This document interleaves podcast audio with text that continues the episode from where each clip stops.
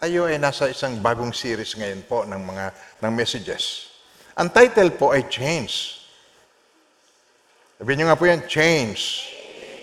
Okay, tayo po ay nasa church para tayo magkaroon ng change. Kung kayo nagsisimba na, nagsisimba, and then we don't experience change in our lives, pareho pa rin tayo ng dati, meaning po, it's din matigas ang puso mo, hindi mo iniintindi ang salita ng Diyos. At uh, pag hindi mo iniintindi ang salita ng Diyos, sabi ni Jesus, nililinlang, dinadaya mo ang iyong sarili. Pag gawin tagapanginig, tapos hindi mo naman ginagawa ang iyong napapakinggan, ang sabi po ng salita ng Diyos, dinadaya mo ang iyong sarili. Sapagkat ang nais ng Panginoon sa atin ay buhat na, buhay na ganap at kasiyasiyang buhay. Ayaw niyan tayo um, kabilang doon sa mga pahihirapan ng sanlibutan. Gusto niyan tayo ay maging victorious. Gusto niyan tayo ay mananagumpay. Yun ang purpose ng cross. Sabi ni Jesus, naganap na. Victory na. Kaya ang awit ng mga Christians, Oh, victory in Jesus, my Savior. He sought me and bought me with His redeeming blood. He loved me, I knew Him, and all my love is due Him. He plunged me to victory beneath the cleansing blood. Kaya pag buhay po sa ating puso, talagang merong change. Kaya ang ating series po ngayon ay series ng change. Bakit change? Kasi may, meron tayong new norm. Kasi ang change ay mag, marirenew tayo, mababago tayo. Meron tayong new norm. Ang new norm natin ay meron na tayong mga, mga na-experience na, na mga kakaiba ngayong mga huling araw. Kung napupunan niyo po itong new norm na ito, pandemic. So mga medyo, medyo si COVID, eh, sabi, sabi ng... Uh, D O H, magandang balita.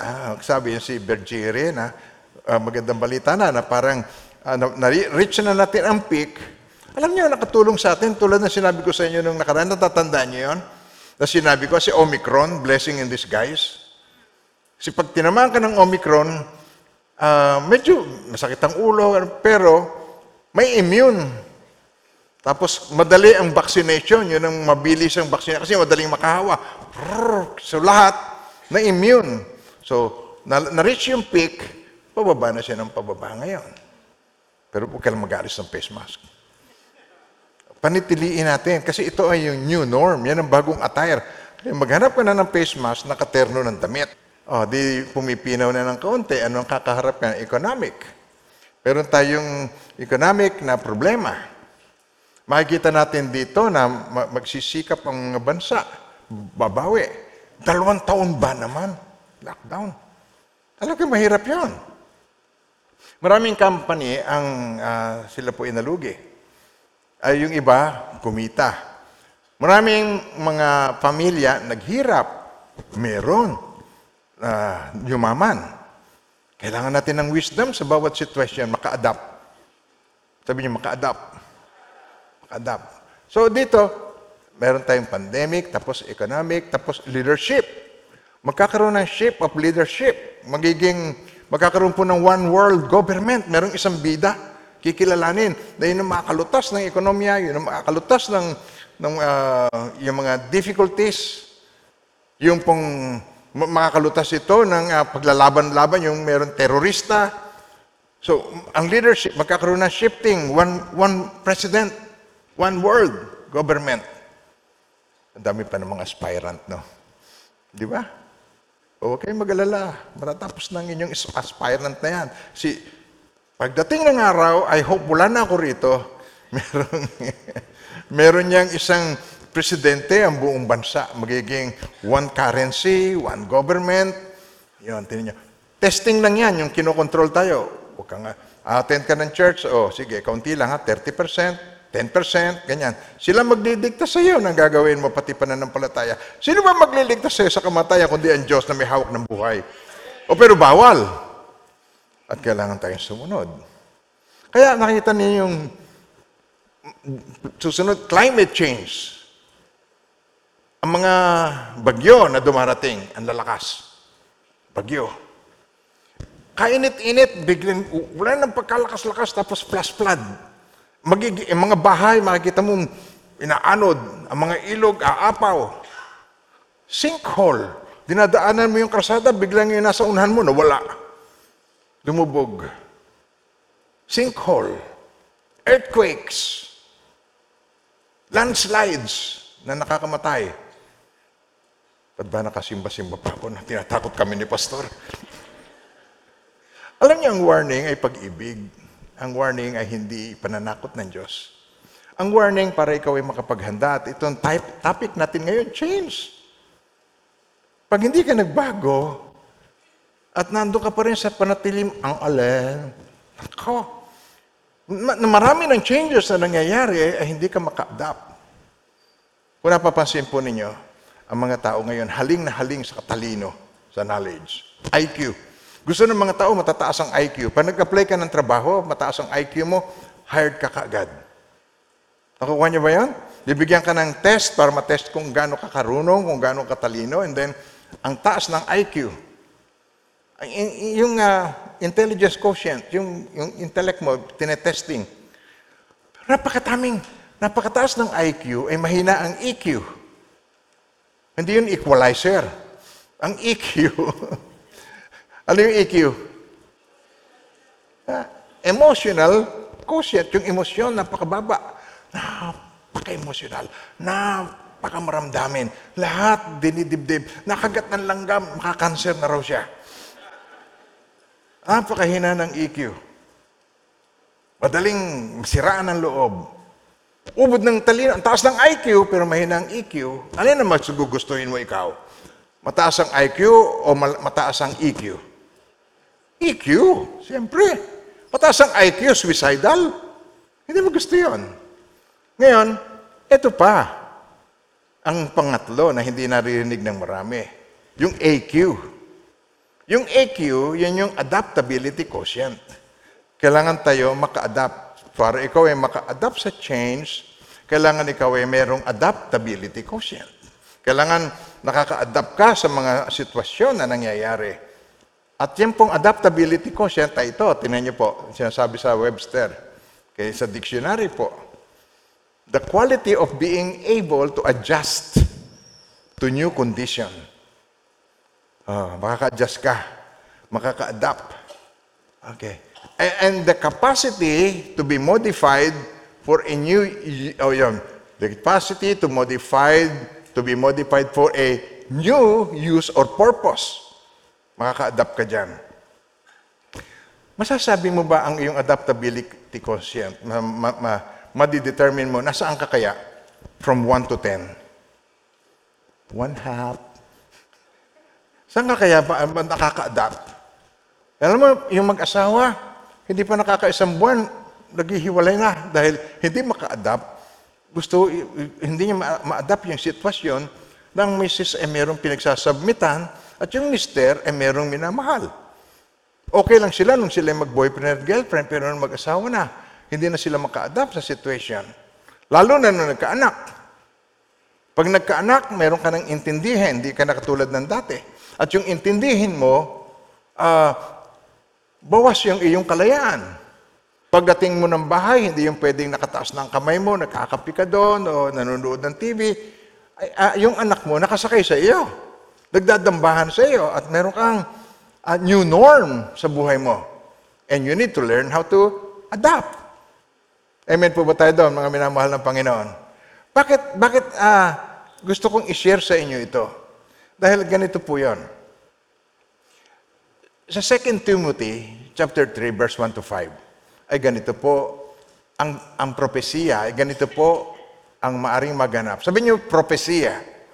Ang propesiya ay yung pong mangyayari. Second Timothy chapter three verse one to five. Okay. But know this. Alamin mo ito. Okay, sabi rito po, know this that in the last days perilous times will come. Okay, yun po. Perilous times will come. Tuloy natin.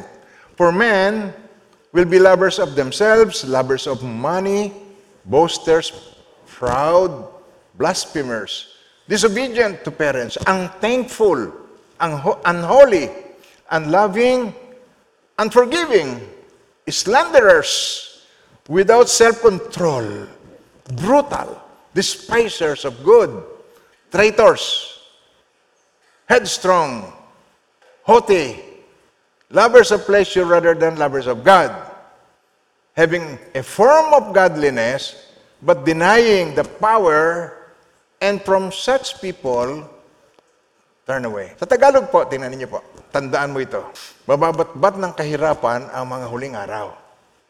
Bakit? Ang mga tao'y magiging makasarili. Lagi nilang may kanikanya ng cellphone yan. Dati isa lang ang telepono sa bahay, ngayon kanikanya nasa bulsa. Ang mga tao'y magiging makasarili. May kanikanyang kotse, may kanikanyang sasakyan, magiging makasarili, gahaman sa salapi. Alam niyo yung hindi na luxury, hindi na luxurious ang magkaroon ng sasakyan. Necessity na. Kaya, ang magiging makasarili, maghahaman sa salapi. Siyempre, kung makasarili, ito na ang mga resulta ng pagiging makasarili. Kailangan mo yung salapi para masunod mo ang iyong sarili. Palalo. Pag may pera ka na, nagiging palalo ka, mapagmataas ka sa iba, mayabang, mapangalipusta, suwail sa magulang. Hindi mo na kailangan ng parents mo dahil mas mayaman ka na kaysa kanila. Walang utang na loob at lapastangan sa Diyos. Bukod dito, magiging malupit sila, walang habag, mapanirang puri, mapusok, marahas, at namumuhi sa mabuti. Hindi lamang yan. Ako, kala ko'y tapos na, meron pa pala. Hindi lamang yan. Sila'y magiging taksil, walang taros, palalo, at mahilig sa kalayawan sa halip na sa mga bagay na naukol sa Diyos. Sila'y makukunwang may pananampalataya. Ulitin niyo nga po yun, please. Kukunwang. One more time. Makukunwang may pananampalataya. Ngunit hindi naman makikita sa buhay nila ang kapangyarihan nito. Iwasan mo mga taong ganito. Okay. So yun po, sapat na, doon sa propesya na yun, sapat na upang tayo ay mag-aim ng change. Mag-aim tayo ng pagbabago. Mag-aim tayo ng regenerated mind, renewal of the mind. Bagong pananaw, bagong puso, basag na puso. Sapat na yun para mag-aim tayo ng pagbabago. Kaya gayon na lamang ang pakiusap ko sa simula pa lang ng sermon ko. Please, pakinggan po natin ito. Magsama-sama tayo dito. Mag-unite tayo. Ang buong church, mag-unite tayo. At sama-sama tayo na ma-experience natin yung mag-elevate. Magbago yung ating pananampalataya. Sama-sama tayo ma-increase ang ating faith. Yung pagtitiwala natin sa Diyos. Amen po. Amen po ba tayo doon? Isa pa pong propesya, Panginoong Jesucristo naman. Matthew twenty-four, verse twelve to fourteen. And because lawlessness will abound. Ibig sabihin yung kasalanan po, ito po ay mag-abound. Ito po ay magiging, ang mga tao ay malilink sa mga kasalanan. And because lawlessness will abound, the love of many will grow cold. But he who endures to the end will be saved. Paano ka makaka-endure? Kailangan mong maka-adapt. Kailangan mo magkaroon ka ng change. But he who endures to the end will be saved. And this gospel of the kingdom will be preached in all the world as a witness to all the nations. And then, the end will come. Kaya napupuna po natin ngayon, saan ka man pumunta, preaching. Saan ka man pumunta, preaching ng gospel, merong sermon, merong gawain, merong Bible study, merong small group. At marami hindi na-attend. Marami hindi nagjo-join sa small group. Marami hindi gustong maging bahagi ng kalaguan. Kaya, inumpisahan ko ng pakikiusap. Sapagkat, pag hindi po ninyo naman pinakinggan ang aking pakiusap, ang malulugi rin ay wala nang iba kundi, kundi, ikaw mismo. Necessary steps to do. Ito, itong Romans twelve verse two. Ang step na ito ay, do not be conformed to the pattern of this world. Sabay-sabay po, please. uh, to pattern of this world. Ano yung pattern of this world? Natin pong naobserbahan, millennial. Sabihin ngayon, millennial. Uh, millennial. Pati mga terminologies. Uh, ngayon, yung noon chismosa, ngayon si Marites na. Do not be conformed. Maraming conformist. Do not be conformed to the pattern of this world, but be transformed by the renewing of your mind. Kailangang mabago ang iyong mind, ang mindset. Kailangang mabago ang iyong pananaw. Kailangang mabago ang iyong way of thinking. Mangyari po, ang bawat isa sa atin may purpose ang Diyos. Ang bawat isa sa atin mayroong role na itinalaga ang Diyos. Meron. Sapagkat, tinan nyo, bago ipagkanulo si Lord uh, ni Judas, sabi niya, isa sa inyo ipagkakanulo ako. Tatatandaan nyo yun? Tatatandaan nyo? Eh, maraming beses tayong nanood ng sinakulo. Lagi naman ganun. You don't have to memorize the Bible kasi panunood natin noon, pakikinig lagi ng Jesus' story, nakikita natin. Pero bago siya ipirkanulo, sinabi na niya. At saka bago siya i-deny ni Peter ng three times, sinabi na niya, i-deny niyo ako three times. Sinabi niya, uhulihin ako, tapos kayo, iiwanan niyo ako. Si Peter, na malakas ang loob, lagi na lang si Peter ay, ay uh, inililid ng silakbo ng kanyang nararamdaman. Kahit sila magtakbuhan ako, hindi. Pero Pedro, Pedro, bago tumilaw kang manok ngayong umaga, tatatwa mo ako ng tatlong ulit. Kahit na, hindi pa rin. Kaya pag tayo nanangan sa sarili, nakikita natin, pagka tayo ay nanangan sa sarili, hindi tayo magkaroon ng ganitong benefit na maka-adapt tayo sa pamamaraan ng Diyos, sa wisdom ng Diyos, sa plano ng Diyos. We need to learn. Kailangan natin matutunan yung maka-adapt tayo sa plano ng Diyos, yung pattern. Do not be conformed. Yun ang unang-unang first step na God. Do not be conformed to the pattern of this world. Kasi nung ipinanganak ka ay original. Amen po ba tayo doon? Ang iyong tamark, original. Narinig nyo na sa akin yan, di ba? Di po ba? Pagka, pagka nga huhulihin ka o kukuha ka ng N B I clearance, tamark. Kasi unique. Ikaw ay iisa, unique. Walang katulad. Yung iPrint, yung iPrint mo nga eh, yung mga security system, pag sumilip ka doon, bubukas ang pinto. Kasi ikaw ay original. Mantakin mo yun. Isinilang kang original pero inilibing kopya. Hindi yung original plan ng God sa iyo ang nangyari. Kasi na-influensyahan ka ng iba. Hindi naging katulad ng plano ng Diyos para sa iyo. At may plano ang Diyos. Gusto niya mabuksan ka doon sa planong yan. Gusto niya ikaw ay maging bahagi ng kanyang plano.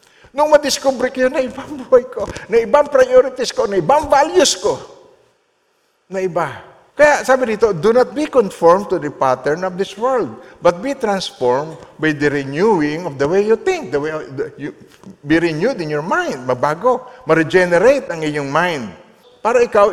Huwag kang sumabay sa takbo ng sanlibutan. Alam niyo kung bakit? Why? Why? Why you don't have to conform? Hindi ka dapat maging conformist. Why? Ito po.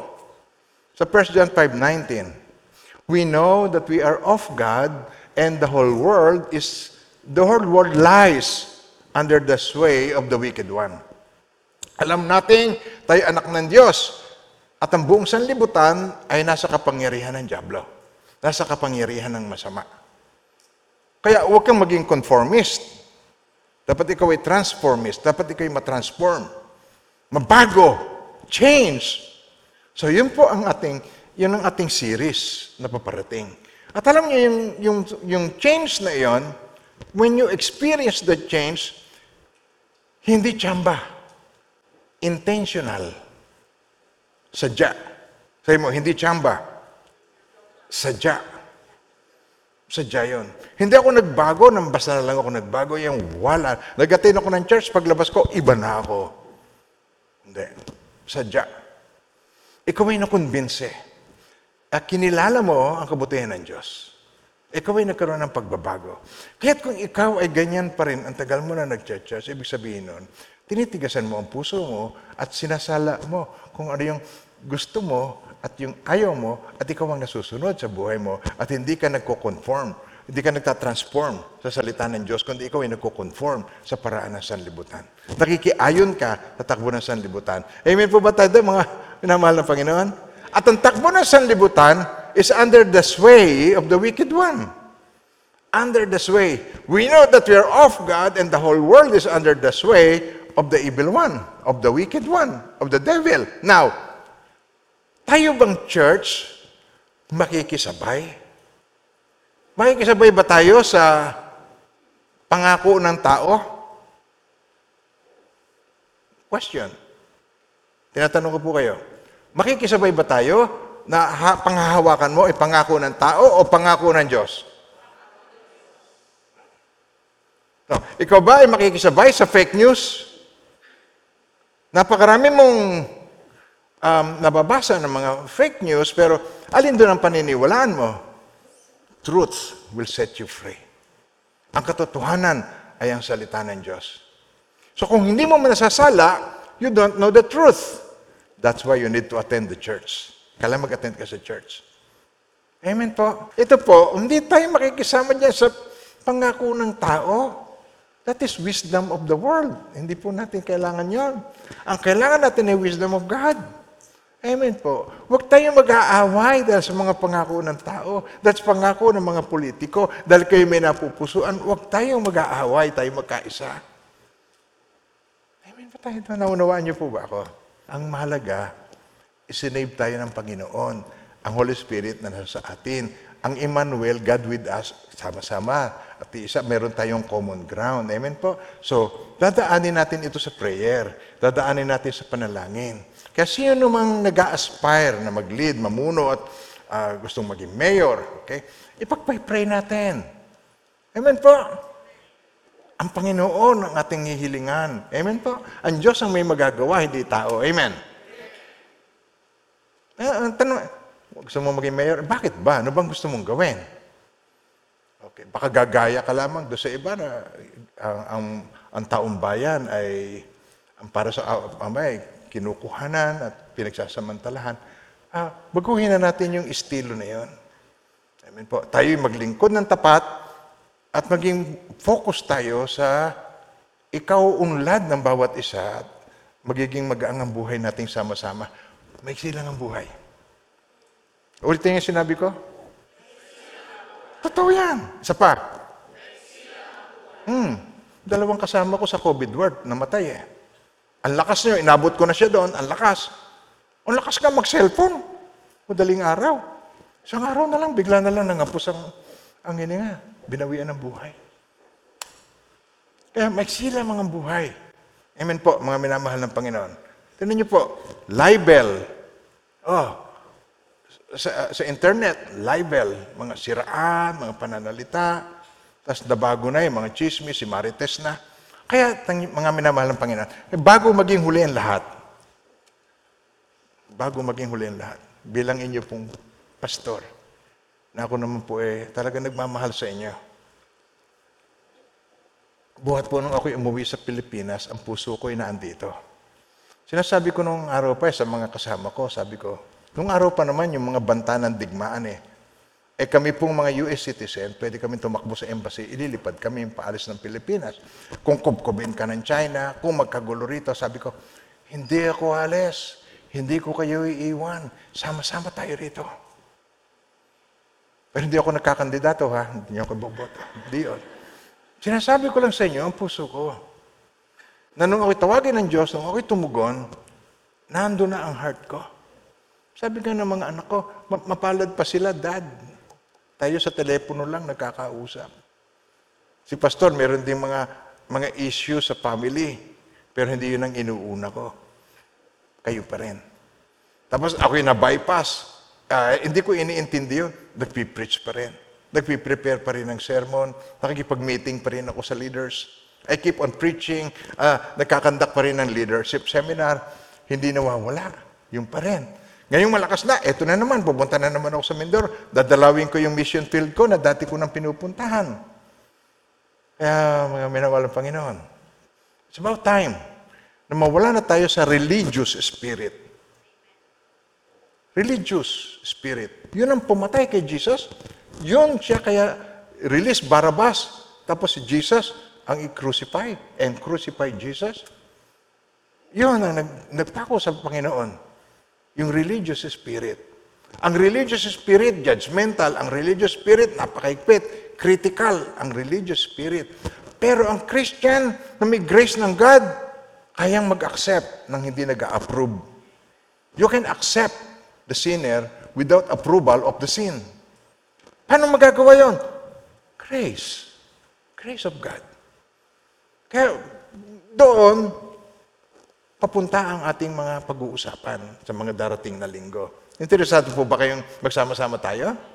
Now, how can I experience change? Yun ang tanong. Pastor, na-encourage ako sa sinasabi niya, pero how can I experience change in my life? Paano ko mararanasan ang pagbabagong ito sa aking buhay? Step number one, humility. Sabi po sa Matthew chapter five, verse three, ito po, blessed are the poor in spirit. Basag na puso, bagong puso. Yan. Blessed are the poor in spirit, for theirs is the kingdom of heaven. Ang pagpasok sa kaharian ng Diyos, it takes humility, kababaang loob. Ang proud, God resists the proud, but He gives grace to the humble. Ang pinakikinggan ng Diyos, ang mata ng Diyos, nakatuon doon sa mga humble. Amen po. At nahalagang i-identify mo kung saan ka na naroon.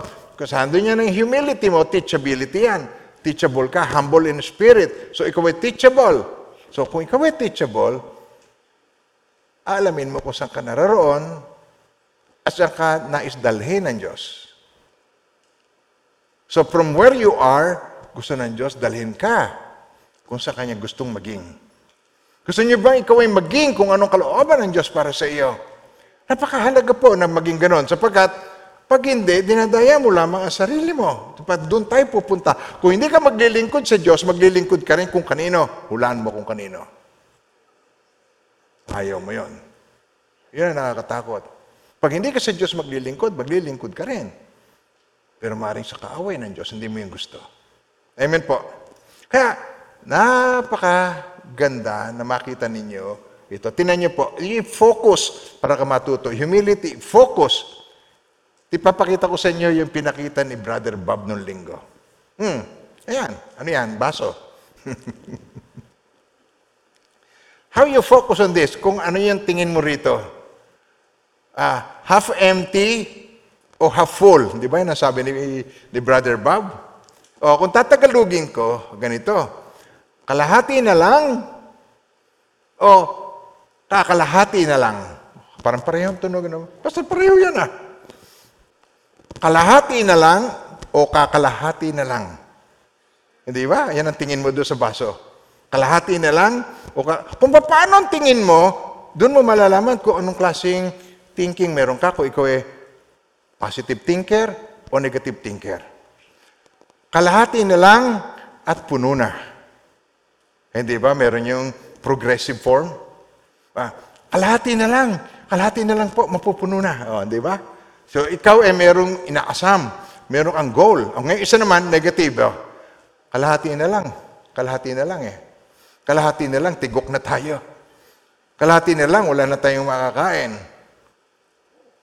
It is the way you perceive things in your life. Focus. Kaya kung ikaw ay positive, ang trust mo na kay Lord, kalahati na lang. Si Lord ang magpo-provide ng kalahati. Eh, kakalahati na lang. Wala na tayong magagawa. Negative. Kung ano ang iyong pananaw, kung ano yung perspective mo, that becomes of you. Kaya dati ito, when you aim, tanyo, when you aim for nothing, you hit nothing. Pag ang tinarget mo, pinokus mo, tinarget mo, eh wala, siguradong, sigurado kang tatama. Alam niyo kung paano ka siguradong tatama? Asintado ka? Asintahin mong wala. Sigurado kang tatama. Saka mo ito, wala! Bam! Ayun, tama! Tama ka sa wala. Kaya, mga minamahal ng Panginoon, napakabuti ni Lord, at binigyan po ako ng pagkakataon, kaya po ko excited na excited dito. Kung gusto mo, if you want a significant change in your life, Gusto mo magkaroon ka ng significant na pagbabago, we need to set a goal. We need to focus on something positive. Amen po? Para hindi ka mananatili sa iyong kalagayan. Hindi ka na ba nagsasawa? Mabuti, eh, ang, ang malimit magsabi niyan, eh, magulang, sawan-sawa na ako sa mga ginagawa mo. Sawan-sawa na ako sa pagiging irresponsable mo. Well, there are reasons why we need a goal. We need a goal. There are reasons. Kaya ito po, ang number one, because it is our res- spiritual responsibility. Responsable tayo na tayo yung mag-grow. Tignan nyo, hindi ba responsibility ng magulang pag-aralin? Hindi ba ikaw, nung uh, ano, maliit ka pa, gusto mong mag-aral, gusto mong matuto kung ano ang tawag? Sabi mo, oh, ibon. Hindi yan ibon, kalapati yan. Ibon, nalipad. Hindi, kalapati yan. Ma-identify mo, madidistinguish mo. Nag-aaral ka pa lang. At nakakatuwa, lahat ng ituro sa'yo, pinakikinggan mo. Noong maliit ka pa, eh noong lumaki-laki na ng kaunti, nagmamarunong na. Kaya, ito ay spiritual responsibility. At malimit po, pagdating natin sa ganito, ang iniintindi lagi ng mga tao ay ang kanyang I Q. Yung I Q. Intellect, yung intelligent quotient. Pag nag-apply ka ng trabaho, kailangan mo yung I Q.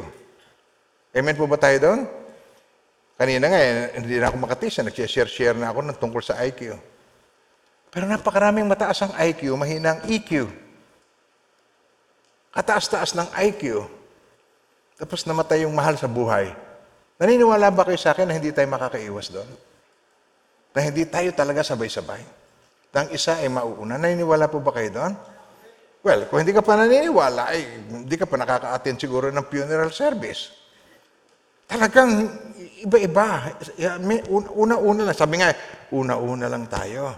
Tulad ng sabi ko kanina, pag alam mo ang pupuntahan mo, malakas ang loob mo. Amen po? Hindi kayong, hindi kayong madaling matakot sa... Alam niyo, yung pinaka, kinatatakutan ng tao ay kamatayan, death. Pero yan ang in-overcome ni Jesus sa cross.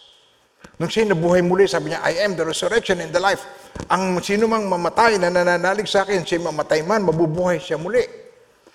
Pangako niya sa atin na meron tayong eternal life kung nakipag-isa tayo sa Kanya. Kaya ang kailangan uh, ma-develop sa atin ay hindi yung I Q, hindi yung E Q, yung adaptability quotient. Yan ang bago sa atin. Yan ang ating bago sa ating pananaw. At ngayon, nasa huling araw na tayo, we need to learn to, to adapt. Kailangan tayo tumaas ang ating adaptability quotient.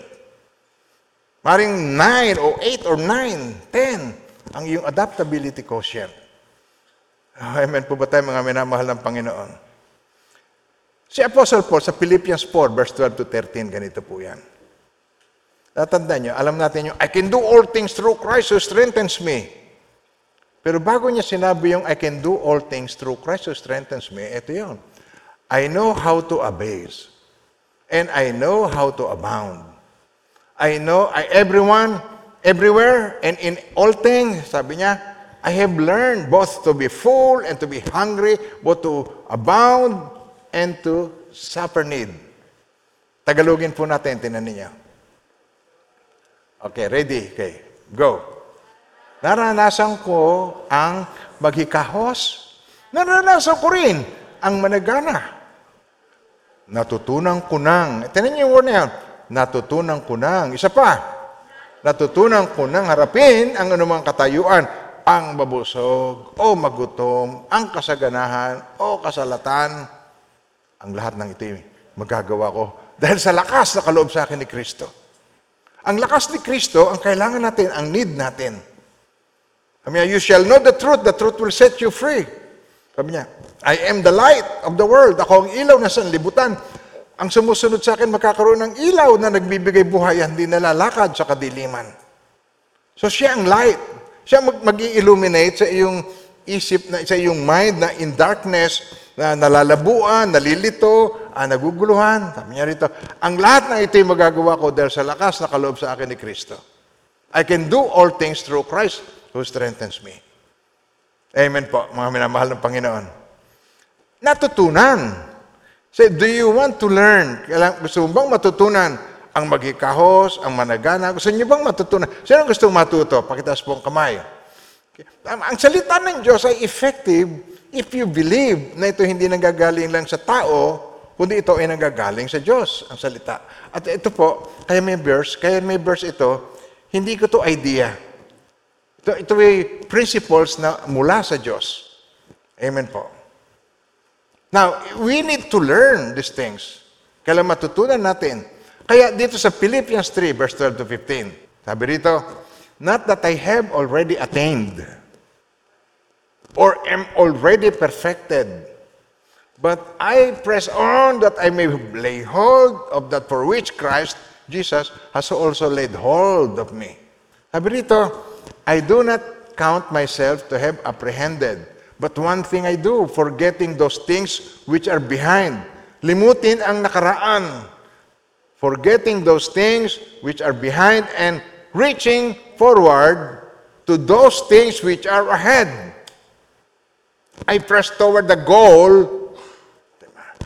I press toward the goal for the prize of the upward call of God in Jesus, in Christ Jesus.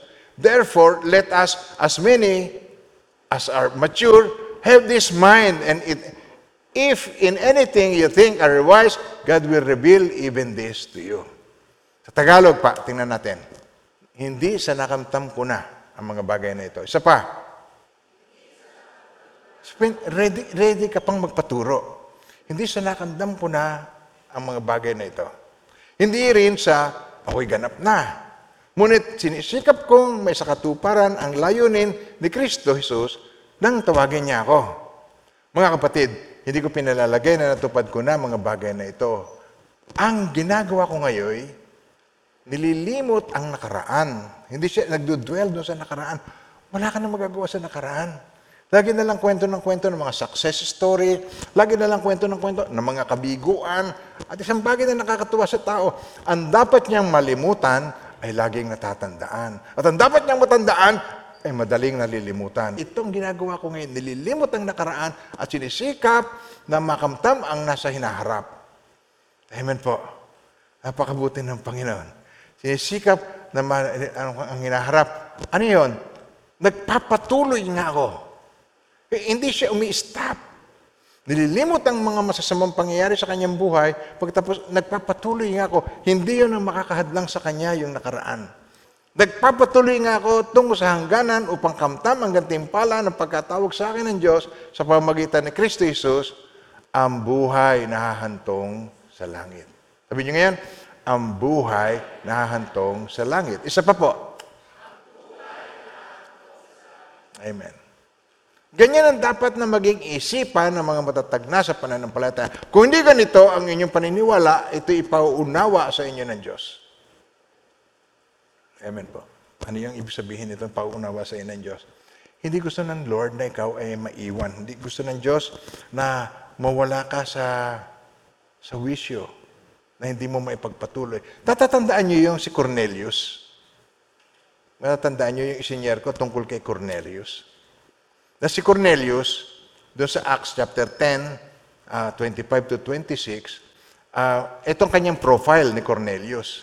Si Cornelius po, ang karakter niya napakabuti. Mabuting tao si Cornelius. Yun ang sabi sa Bible. Yun ang sabi ng kanyang mga nasasakupan. Mabuting tao si Cornelius. Siya ay prayerful. Ang prayer niya nakarating sa Diyos. Tapos, ang impluensya niya. Meron siyang influence. Ang kanyang buhay ay sinusundan ng mga tao dahil ang kanyang buhay ay maayos. Sabi niya, at siya ay generous. Mapagbigay siya doon sa mga mahihirap, ah, tinutulungan niya, mga Hudyo, ah, mga Hudyo.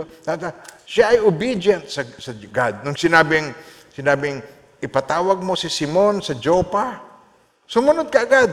Nag-send ka agad si Cornelius ng mga tao at pinuntahan si Peter na nakatira noon kay Simon the Tanner. Nung naggagawa ng katad na ginagawang uh, sapatos, ng leather, pinuntahan.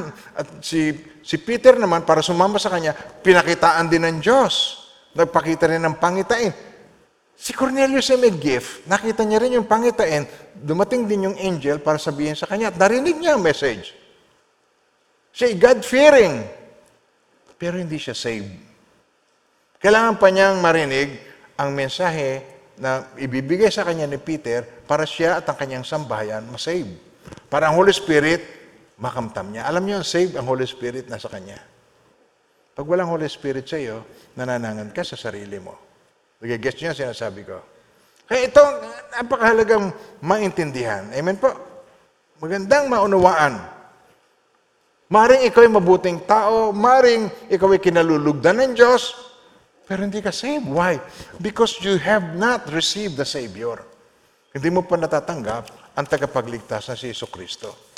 Ang mga tao pumupunta sa impyerno, hindi dahil sa kanyang kasalanan, kanyang unbelief. Kaya siya napunta. Sabi dito sa John sixteen. Tingnan niyo po. John sixteen. At titingnan natin uh, mula... Uh, uh, verse seven hanggang verse nine. Sabi dito, nevertheless, dapat ninyo itong malaman, nevertheless, I tell you the truth. It is to your advantage that I go away. Ibig sabihin, ako'y mamamatay, mabubuhay muli at pupunta ako sa kanong trono ng Diyos. Nevertheless, I tell you the truth. It is to your advantage that I go away. For if I do not go away, the Helper will not come to you. At tinutukoy yung Holy Spirit. The Helper will, will not come to you. But if I depart, I will send Him to you.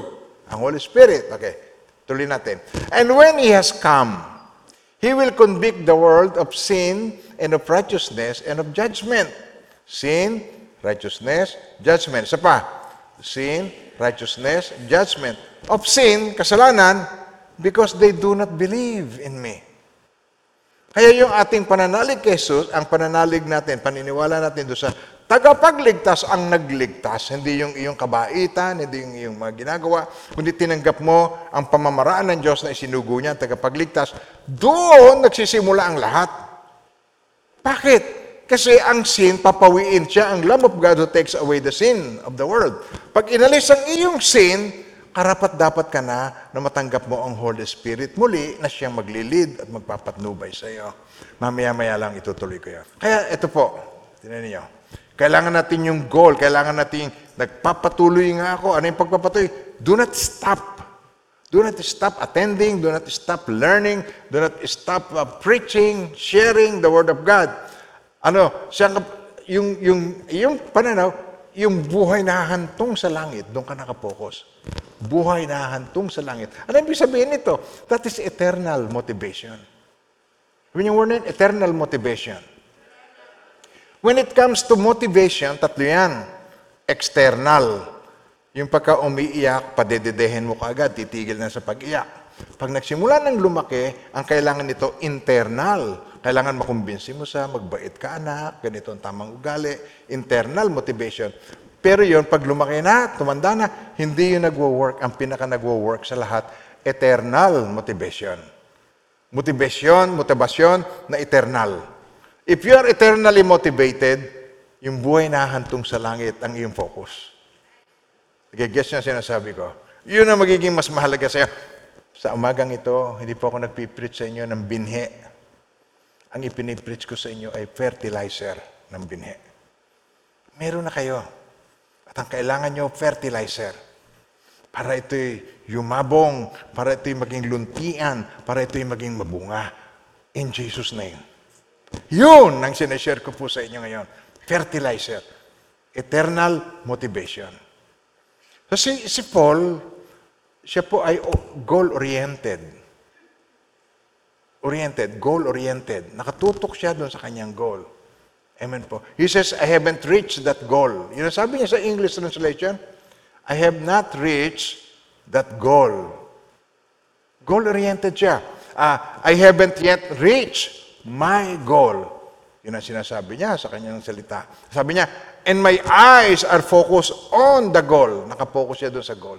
Buhay na hahantong sa langit. Goal-oriented. Sabi niya ngayon po yan. Kaya sinasabi ng mga nanay, ikaw ba'y walang, wala ka na bang pangarap sa buhay? Eh, libre naman ang mangarap. Anak, ikaw ba'y gay analaang? Wala ka na bang pangarap sa buhay? Ganyan ang sinasabi sa akin. Alam niyo na nagbago ako nung mamatay ang daddy ko nung ako'y sixteen years old. Meron akong pinsan. Siya ay si Attorney Rolando Velasco. Yun pong isa sa mga may-ari ng, uh, ng Mercury uh, dyan sa bayan, mga Velasco. Nung namatay ang daddy ko, uh, siya po ay eh, nag-aaral pa lamang nung pag-aabuga siya. At pagkatapos eh, pinangangaralan niya ako, sabi niya, ikaw ay eh, magbago na, ha? Ikaw ngayon ay eh, naalalay sa iyong mama. Uh, pero sixteen lang ako noon. Mag-aral kang mabuti, ganyan. Alam niyo, tumimo sa puso ko yung sinabi ng aking pinsan na yun. Siya ang parang kuya ko na nangaral sa akin. At ako, nag-iba ang pananaw ko, nag-iba ang tingin ko sa pag-aaral. Ang totoo po niyan, pinag-aral ko ang sarili ko. Ako ay nag, nag, ah, nagtatrabaho as messenger, nag-deliver ng telegrama maghapon. Tapos pagdating ng ah, hapon, five thirty to nine thirty, pumapasok ako sa school na panggabi. Kasama ko doon mga matatanda na, yung mga panggabi, mga nagtatrabaho, naka-attache case, mga nakakurbata. Ako totoy, nag-aaral.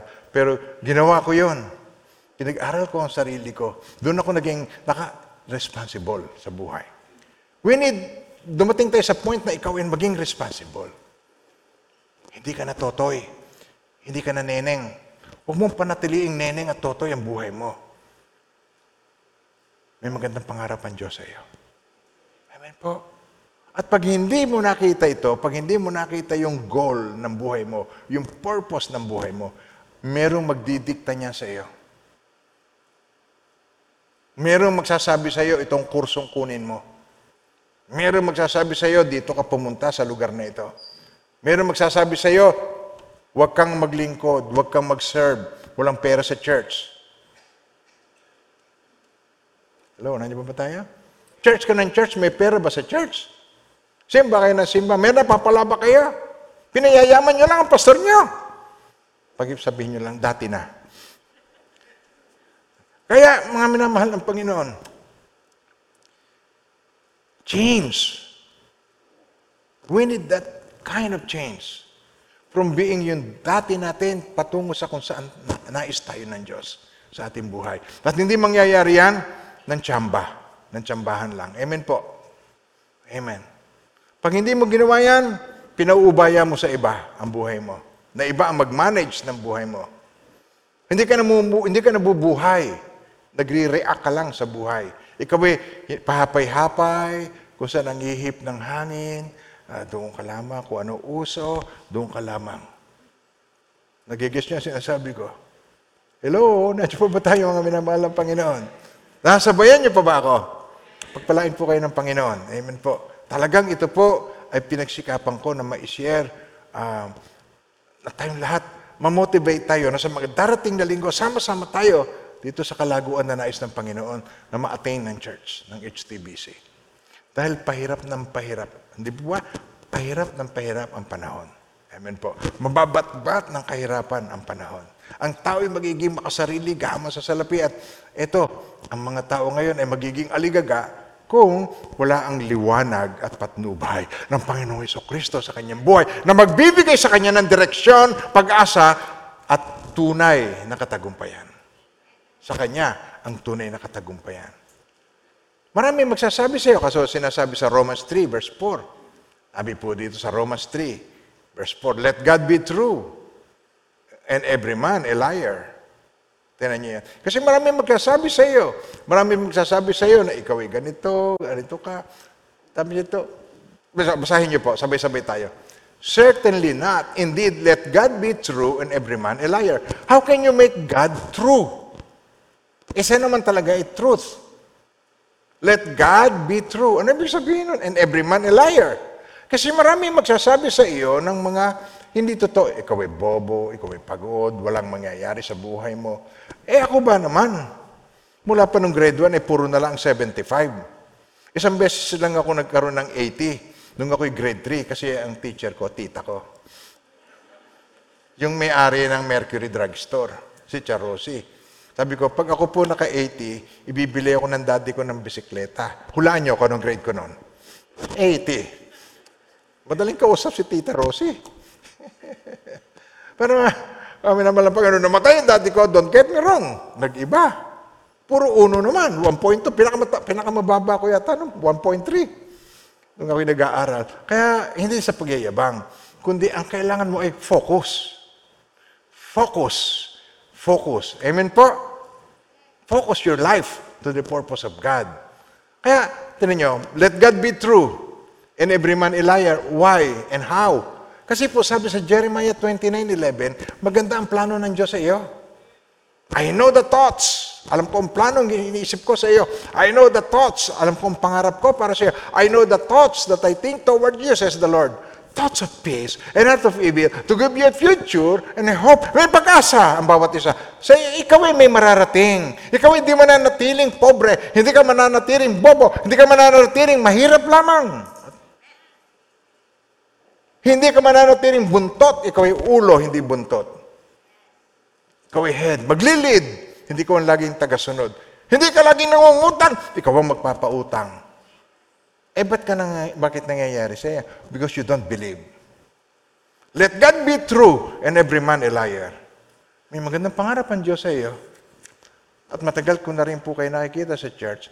There got to be a change. Kailan may magkaroon ng pagbabago. Nasa huling araw na tayo, mas lalong mahirap ang sitwasyon. Ipamamalas lalo ng Diyos sa buhay mo ang kanyang banal na kapangyarihan. Magtataka ka.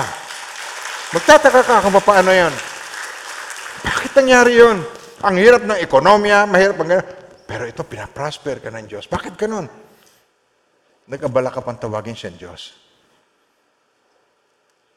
Puro na lang kabiguan, mag, magnegosyo ko, aasenso, babaksak ako. Wala, wala akong nagawa na tuloy-tuloy. Maliban nung ako'y magsimulang mag-serve. At nakikita ko ito sa inyo. Eh, dati naman eh, nagtatricycle ka lang eh. Eh, ba't ngayon naka-auto ka na? Dati ka naman, eh, nakikisabay ka lamang eh. Eh, ba't ngayon nagdadrive ka na ng auto mo, brand new pa? Wala yung mga imposible sa Diyos. Yun ang sabi niya sa akin. Sabi ko, Lord. Sabi niya sa akin, hindi po niya ako. Ah, ah, sabi niya, gagamitin kita. Sabi ko, Lord, paano, niyo, paano ako maglilingkod sa iyo? Hindi naman po ako effective magsalita. Naramdaman ko yung hipo niya sa akin. Meron bang imposible sa Diyos? Tapos naramdaman ko parang inalis niya sa akin yung mga doubts. Tapos asagot ko na lang, Opo, opo, Lord, maglilingkod ako sa iyo. Nagbago. God be true and every man a liar. Huwag mong pabayaan ng buhay mo ma-stuck sa dati mo. Dahil ikaw ay original. May plano ang Diyos sa iyo. Pinanganak kang original, mamamatay ka, kopya. Tapos nakalagay pa sa lapida, maglilingkod sana, inabot. Mga minamahal ng Panginoon, sabi ni Apostle Paul, I set my goal. I strive for my goal. I move forward to my goal. I keep my eyes towards the goal. Yan ang sinabi ni Apostle Paul. Goal-oriented. Pero dating kalaban ni Kristo. Pero nung nagbago, siya ang sumulat ng halos one-third ng, ng New Testament, isinulat ni Apostle Paul. Wow! At saka pagka ikaw ay may faith na ganito, nilagay na ng Lord sa heart mo yan, then you will declare your faith. That is, there's a declaration of your faith. Umpisa po ng gawain. Okay, gawain ng Panginoon. Nagsimula po ito sa Bellamart. Wala namang taga-naik na hindi alam ang Bellamart. Amen po. Hello, nandiyan po ba kayo? Sino ba naman hindi nakakaalam sa Bellamart? Landmark yun doon sa Plaza. Doon kami nagsimula. Kasi po, eh, kung hindi pa nakakaalam sa inyo, ako po'y Velasco. Doon ako nakatira, doon ako pinanganak. Kung hindi pa nakakaalam yung iba sa inyo, doon umuwi ako, doon ako nagumpisa. At ang pangalan ng lugar na yon, yung second floor na yon, Plaza Diners. Sino po nakakata- nakakatanda ng Plaza Diners? Hindi nyo matandaan, hindi masarap ang ulam doon. Eh, hindi nyo yun matandaan. Hindi yun sumikat. Pagkatapos yung Plaza Diners, napag-alaman ko sa mga kapatid ko, uh, nung una, hinihiram ko, tapos doon lang kami sa isang sulok. Siguro kami mga labing lima. Nagsimula naman kami, pito eh. Pito lang kami. Kaming mag-asawa, tsaka lima silang babae. Doon nagsimula kami. Tapos napag-alaman ko, naririnig ko, eto nga, lagi na lang lugi. Wala kasing kumakain nga. Etam nyo, hindi nyo matandaan kasi hindi nga masarap eh. E sabi ko, alam mo ate, si Ate Laki, yun yung uh, medyo kahawig ko doon eh, nagtitinda eh. Alam mo, ipa-arkilan mo na lang sa akin kaya, ako na lang mag-rent. Kaya rent na lang ako, di positive ka pa. Sa halip na ikaw eh, may tauhan ka pa, di ka naman kumikita, ganyan. Nagamit pa ng Panginoon. Yeah, maganda nga yata yung panukala mong yan. Thank you, Lord. Okay. So, pumayag. So, the five thousand, sabi ko, I will give you five thousand. Yun eh, hanggang sa umalis na ako, doon eh, five thousand pa rin yun. Okay. Pero, doon nagsimula. Nagkaroon ng una, dalawang services. Tapos, naging tatlo. Naging apat. Tapos, pag nagtagal ang sermon ko, dahil ako na may maiksi mag-sermon, tataka nga ako eh. Pero pag nagtagal ako ng kaunti, Nag, nagpipila-pila doon sa ibaba, ang pag-akyat doon sa hagdan. Kailangan na namin ng bagong lugar. At hindi lang yun, pati kusina, pati doon sa may C R, na andun na ang mga tao tsaka sa hagdan. Punong-puno. Kailangan magbago. Kaya ang ginawa ko, naghanap, kailangan makakita tayo ng lugar. Hindi naman kami kakasya kahit sa plaza. Hindi kakasya yung ganun karami. Puno. Kaya kailangan magkaroon ako ng lugar. Naisip-isip ko, ah, itong Dalisay, may sinihan. Sabi ko, kasya siguro kami dito sa Dalisay. Tapos meron doon umaarkila ng upa lang yata, eh, uh, three thousand lang yata ang upa. Okay. Kaya ang ginawa ko, uh, inalok ko, sabi ko, hindi rin lang, kasi tatlong gawain na doon, bumabaksak. May diablo po doon. Kaya, kaya doon, totoo yun. Kaya yung mga nadidima, hindi nagpa-prosper ang mga gawain doon. So ako, pang-apat na. Kasi yung pastor mag-a-abroad. Kaya ang ginawa ko, in, in, sabi ko, inalok ko, sabi ko, ako na lang magre-rent at nang magamit natin sa gawain. Pumayag. So yun, noong July, July second, na-rent namin hanggang June thirtieth, nineteen ninety-five, nung na-rent namin, July second, ang Bellamart, tapos hanggang June thirtieth, twenty oh seven, ang Bellamart. Okay, yun ay twelve years na nandun sa Bellamart. Pero simula nung uh, July first, two thousand seven, hanggang June thirtieth, twenty twelve, uh, lumipat na kami doon sa Dalisay at ang upa namin umabot ng twenty thousand.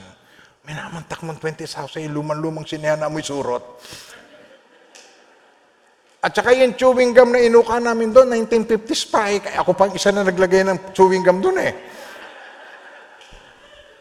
Tatandaan niyo yun? Yung mga kasama ko, nagkakukudkud kami ng chewing gum doon. Chong gum. So, yun ay limang taon na ginamit. Eh, napuno na rin. O, saan pa ako lilipat? Lord, pagkalooban niyo po kami, dineclare ko na yung aking faith.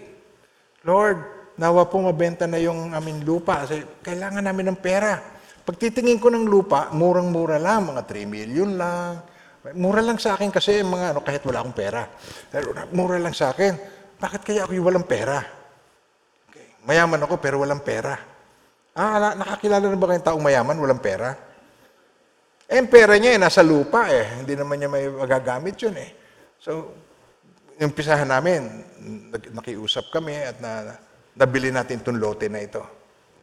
Tapos merong isang, hindi naman taga-H T B C, sabi niya, Pastor, ito po ang seed money, binhe. Bibigay ako ng five thousand. Alam ko po, ito'y palalaguin ng Diyos. Mabibili nyo rin yan. Manaliglo kayo. Sabi, ako pa tinuruan. Oo, sige. Tapos ikinuwento ko sa congregation, ang congregation na antig. Ang congregation nagtinda ng mga lupa, kung ano-ano, at nabibili. Sa madaling salita, nakiusap ako dun sa may-ari na hindi ko alam eh, pinsan ko pala. Nakiusap ako na kumari, twenty-four months to pay. Magbibigay lang kami ng one point five million, tapos uh, twelve months to pay. Pumayag naman, eleven months na bayaran. At doon nagsimula itong gawain natin. Idinideclare ko, nang idinideclare, magkakaroon tayo ng lupa. Hindi yan yung five hundred square meter lang, nakatulad na sa Bellamart. Mas malaki. Hindi ba naman, mas malaki hindi hamak ito? At napakabuti ng Panginoon. Di ba nag-i-enjoy kayo? Di ba nag-enjoy kayo na may aircon pa? O magkakaroon pa tayo ng solar power dito? At hindi lang ito. Ito ay phase one lang. May phase two pa. May phase three pa. At pag nangyari yun, ah, nakikita ninyong, ah, pakabuti ng Panginoon. Pero malamang yun, baka kayo na pong magpapatuloy. Amen pa. Huwag ka na kayong malungkot. Ganyan lang ang buhay. Okay. So, twenty-seven years na ang church. At nakikita ko yung kabutihan ng Diyos. Nakapokus ang aking energy doon. I didn't waste time. Hindi ako nagsayang ng pera. Hindi ako nagsayang ng, ng uh, energy ko. Isang walang kabuluhang pag-aaway. Aram niyo maraming mag-asawa, inuubos ang kanilang energy sa pag-aaway. Totoo.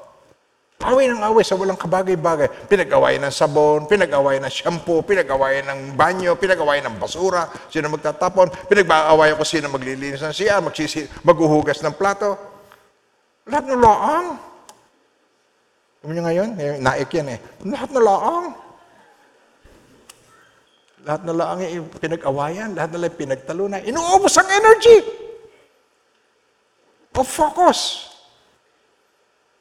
Sabi sa Matthew thirteen, verse twenty-two, tinan nyo, sabi ng Panginoon Kristo, "Now he who receives seed among the thorns is he who hears the word and the cares of this world and the deceitfulness of riches." Sabi nyo ngayon, cares of this world and deceitfulness of riches choke the word and he becomes unfruitful. Sabi nga niya, you cannot serve God and mammon. Hindi ka makapaglilingkod sa Diyos at sa salapi.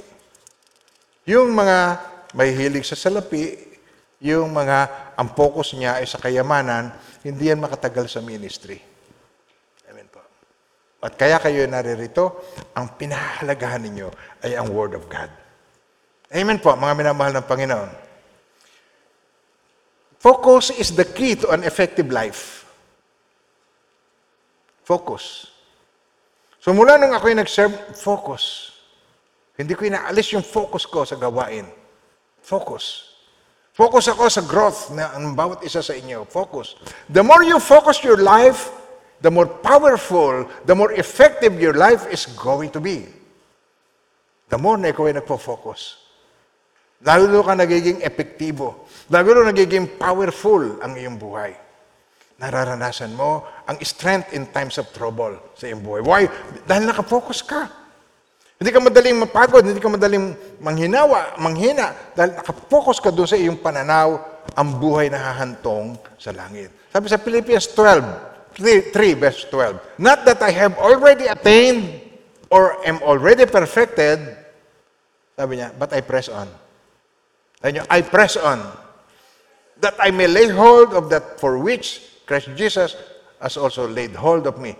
Hindi sa nakamtam ko na, hindi sa nakamtam ko na ang mga bagay na ito. Hindi sa ako'y ganap na, ngunit sinisikap kong may isakatuparan ng layon ni Kristo Jesus, nang tawagin niya ako. Doon ako nakapokus. Napakabuti ng Panginoon. Amen po, mga minamahal ng Panginoon. Pero ibang aking values, ibang aking katuwaan, ibang aking kasiyahan. Hindi na yung, yung sabong, kahit minsan hindi ko na naisipang sumilip man lang. Hindi man lang. Ito ang good news. God doesn't expect you to do everything in your life. Hindi mo kaya. Hindi na-expect magagawa mong nawa, lahat ng bagay. You cannot do everything. You can do certain thing, pero hindi everything. Okay, sabihin niyo sa akin, true or false? Hindi mo kaya lahat. Hindi mo gagampanan lahat. You have only twenty-four hours a day. Kahit gaano ka mo i-manage mo, mag-time management ka, you have only twenty-four hours a day. Kaya wala kang... Kailangan makita mo dito na hindi mo kailangan na magawa, magampanan ang lahat ng bagay. Not everything is worth doing. Hindi lahat pare-pareho ng value. Ang mga valuable, eh, hindi lahat pare-pareho ng value. Amen ba tayo doon? Merong higit na mahalaga sa mahalaga. At yun ang nais ng Panginoon na makita mo kung ano yung higit na mahalaga sa mga mahahalaga. Kaya, mga minamahal ng Panginoon, unahin natin yung what matters most. Yung hanggang langit, dala-dala mo. Dala-dala mo ba bank book mo? Nah. Dala-dala mo ba titulo ng lupa mo? No way. Nag-guess niyo ako? Dala-dala mo ba mga ginto mo, mga alas mo, mga... No way. Ano ang daladala mo doon? Ang daladala mo doon ay ang kabutihan ng Diyos, goodness of God, nakasama ang Espiritu ng Diyos, daladalin ka doon sa Kanyang presensya. Yun, ang ultimate. Yun, ang pag-asa. Kaya sabi sa First Corinthians nine twenty-six, sabi ng Apostle Paul, I do not run without a, a goal. Hindi na takbo ng takbo, wala ka namang goal. I fight like a boxer who is hitting something, not just the air. Hindi sumusuntok sa hangin. Sabi sa Tagalog, sabi rito, kaya ako yung tumatakbo patungo sa isang tiyak. Tiyak na hangganan. At hindi ako sumusuntok sa hangin. Tukoy ang ginagawa. Bakit? Ang nasa iyo ay ang Panginoon na nakakaalam ng katapusan sa simula pa lamang. Ang nasa sa iyo ay ilaw. Kaya ang iyong isip, naliliwanagan at ikaw ay iginaguide ng kanyang mapagpalang kamay kung saan niya nais ikaw. Sinisimula ng lahat ng iyon sa kababaang loob. Humility. Kilalanin mo na kailangan ko ang patnubay ng Diyos. Alam niyo si Job, nakakaranas ng napakaraming hirap sa Bible. Job, sa Job six eleven. Ito ang daing ni Job eh. Sabi niya, I do not have the strength to endure. Kasi ang daming, ang daming sunod-sunod na pangyayari sa kanyang buhay. I do not have the strength to endure. I do not have a goal that encourages me to, to carry on. Sa Tagalog po yata niya. Tinyo, ang lakas ko'y ubos na. Dumadating ba kayo sa point na yan? Naranasan niyo na ba yan? Ang lakas ko'y ubos na. Di na ako makatagal. Kung wala, wala rin lang pag-asa, kung wala rin lang goal, wala, kung wala rin lang pag-asa, ay bakit pa ako maghihintay? Amen po. Recognize ni Job. Amen po. Kaya kailangan natin yung spirit-led, spirit-led na pamumuhay. A goal doesn't have to be big to be motivate, to motivate you. Para ikaw ma-motivate, kailangan maging big. No, no, no, no. Kailangan na spirit-led ang iyong motivation. Katulad niya pag-uwi ko sa naik, hindi ko naman alam na ganito kung sinabi ng Diyos. Sabi niya, Lord, pa, paano niyo po ako gagamitin? Hindi po ako effective masalita. Tapos hindi po niya ako. Tapos nakita ko sa vision, ayan ang iyong magiging church. Ayan ang iyong magiging kongregasyon, kapopogi at kagaganda. Yan, yan ang iyong, yan ang a-attend sa inyo. Yan ang iyong magiging manggagawa. Sabi, opo, opo Lord, sunod ako sa iyo. Pero hindi obligado ang Diyos ipakita. Ang gusto ng Lord, sumunod ka muna at sa Kanya ipapakita. Amen pa? Ang unahin mo muna ay sumunod ka muna at ipapakita sa iyo. Kaya ang simula ng lahat, you need help. I need help. Help I need to reach my goal. Ang unang-una, empowering of the Holy Spirit. Para makamtam ko ang Holy Spirit, I need Jesus. Kasi ako'y makasalanan. Kaya kailangan ang kasalanan ko ay hugasan, ang kailangan kasalanan ko ay alisin. At siya ang kordero ng Diyos na nag-aalis ng kasalanan ng sanlibutan. Kailangan ko si Jesus para ako ay panahanan ng Holy Spirit of God. Sabi nga sa Galatians four six, upang ipangilalang anak ay pinagkalooban tayo ng Espiritu ng anak upang makatawag tayo sa Kanya, Ama, Ama ko. Ang simula ng lahat ay ang Holy Spirit na maglilid sa iyo. Wala na si Jesus physically, pero tayo na sa era ng Holy Spirit. Ay sabi niya, ang isa Holy Spirit ang ating aasahan, siya ang ating patnubay.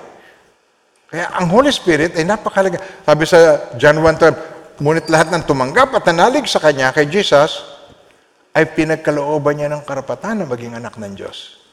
Kaya nung pag sinabi mong, Lord, I receive you, tinatanggap ko po kayo bilang Panginoon tagapagligtas, ang Holy Spirit mananahan sa iyo. Makatatawag ka sa Kanya, Ama, Ama ko. Sabi sa Galatians four six, kaya, sabi rito, upang ipakilalang kay mga anak ng Diyos, pinagkalooban niya tayo ng Espiritu ng Kanyang anak nang tayo makatawag sa Kanya, Ama, Ama ko.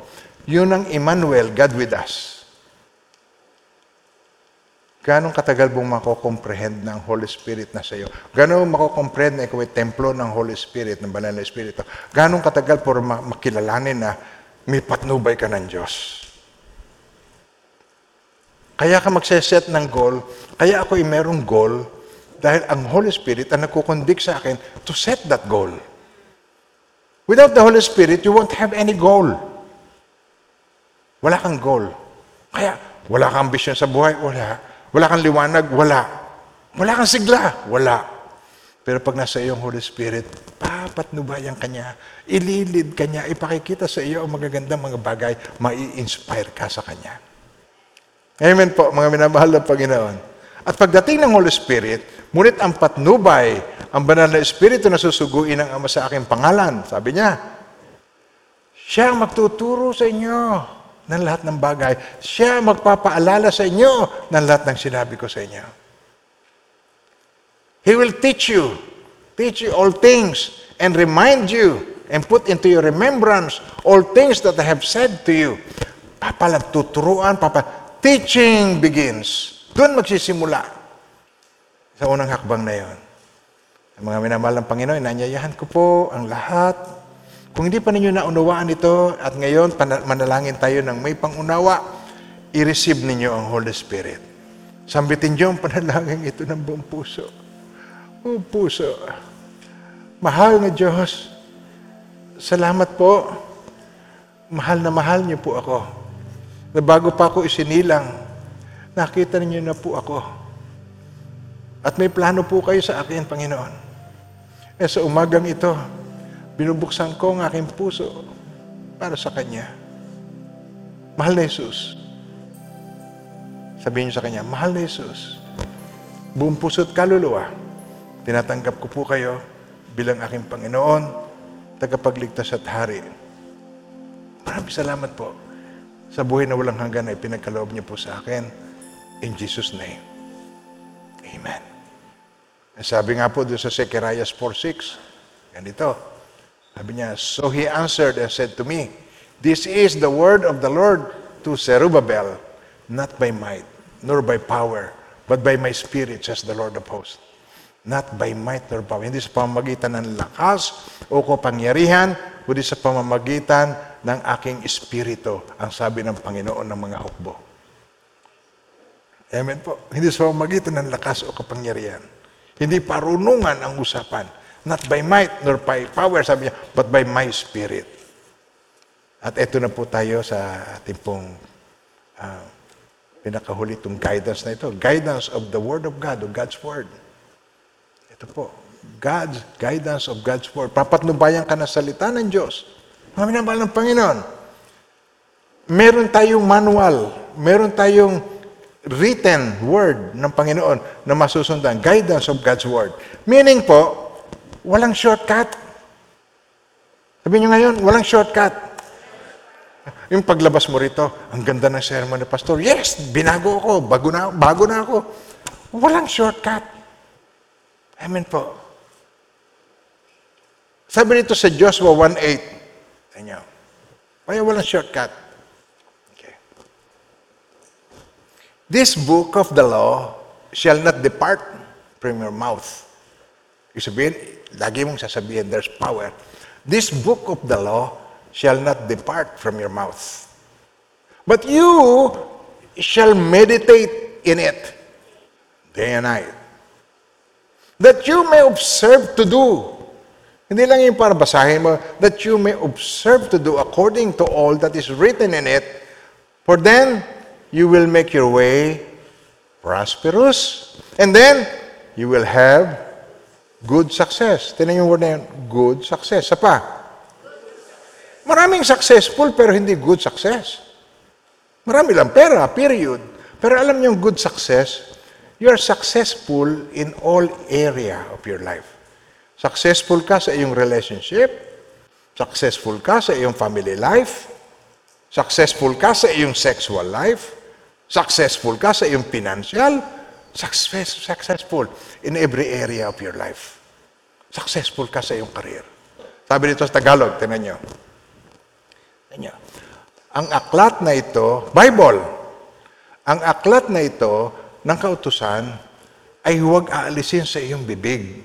Oh, hindi sa mata lang. Laging mo itong, bakit mo masasabi sa bibig mo? Eh, di nasa heart mo. In Jesus' name, itong mangyayari, itong pinrapisay ng Panginoon, itong nais ng Panginoon. Amen po? Kundi ito ay iyong pagbubulay-bulayan araw at gabi. Pagbubulay-bulayan, ibig sabihin, magme-meditate ka rito, pagbubulay-bulayan mo araw at gabi. Okay, sabi rito. Upang iyong masunod ang ayon sa lahat ng nakasulat dito, sapagkat kung magkagayoy, iyong pagiginhawahin ang iyong lakad at magtatamo ka ng tagumpay. Kung yan ang gusto mo. magtagumpay. Sa Diyos tayo mag-rely. Sa Diyos tayo humingi ng tulong. Amen po, mga minamahal ng Panginoon. Now, ito ang susunod. Support of godly people. You need support of godly people. Kailangan mo yan. Kailangan mo yung supporta ng mga godly people. Kailangan mo yung prayer. Makipagkaibigan kayo kay Pastora. Ito ang leader ng mga warriors. Nung ako'y nagkasakit, yung mga, hindi ko naranasan yung kinakampos ng hininga. Hindi ko naranasan yun. Nahihirapang huminga yung mga katabi ko sa kwarto.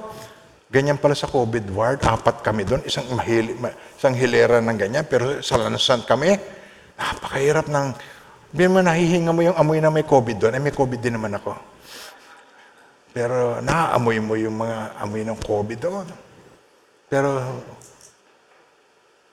dalawang namatay sa kanila.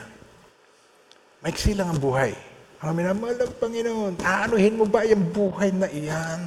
Anuhin mo ba yung kwartang iyan? Anuhin mo yan? Anuhin mo ba yung kayamanan na yan? Hindi mo yan madadala. Mapalad ka pag binigyan ka ng twenty pesos para may pambili ka ng ano sa ng french fries sa ano sa, sa McDonald's sa Paraiso. Doon sa ano. Bibigyan ka ng perang ganyan, nakaganyan yung mga patay, may twenty pesos. Ano, hindi ka man lang bigyan ng one thousand, eh baka baka bungkalin yung iyong ano eh dibingan. Wala ka rin suot na alahas. Wala. Maiksi lang ang buhay. Now, sabi sa Ecclesiastes four verse twelve. Though one may be overpowered by another, two can withstand him. And a threefold cord is not quickly broken. Ah, tingnan niyo po sa Tagalog. At bagaman ang isang tao ay maaari magtagumpay laban sa iba, ang dalawa ay magtatagumpay laban sa isa. Ang, pa, ang panaling may tatlong, tingnan niyo, may, ang tatlong pisi ay hindi agad nalalagot. Hindi agad napapatid ito. Matibay. Kaya mga minamalantang, kung tayo ay may unity and harmony, mas matibay tayo. Amen po. Sama-sama tayo. Tulong-tulong tayo. Magkaisa tayo. Huwag kayong mag-aaway sa Facebook dahil sa inyong kandidato. Nanay! Nakakahiya. Dahil yung gusto mo pag-eleksyon, pero pagka matatapos na ang term, ayaw na. Lahat. Lahat.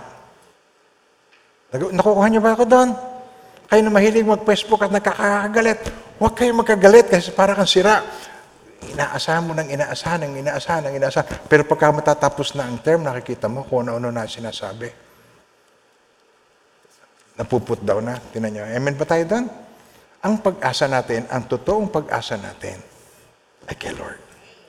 Doon tayo mananangan. And now may the Lord God bless you and keep you, and may His face so shine upon each one of you and be gracious to you. His countenance be upon you and bring you peace. In the name of the Father, and of the Son, and of the Holy Spirit, in Jesus' mighty name, amen and amen.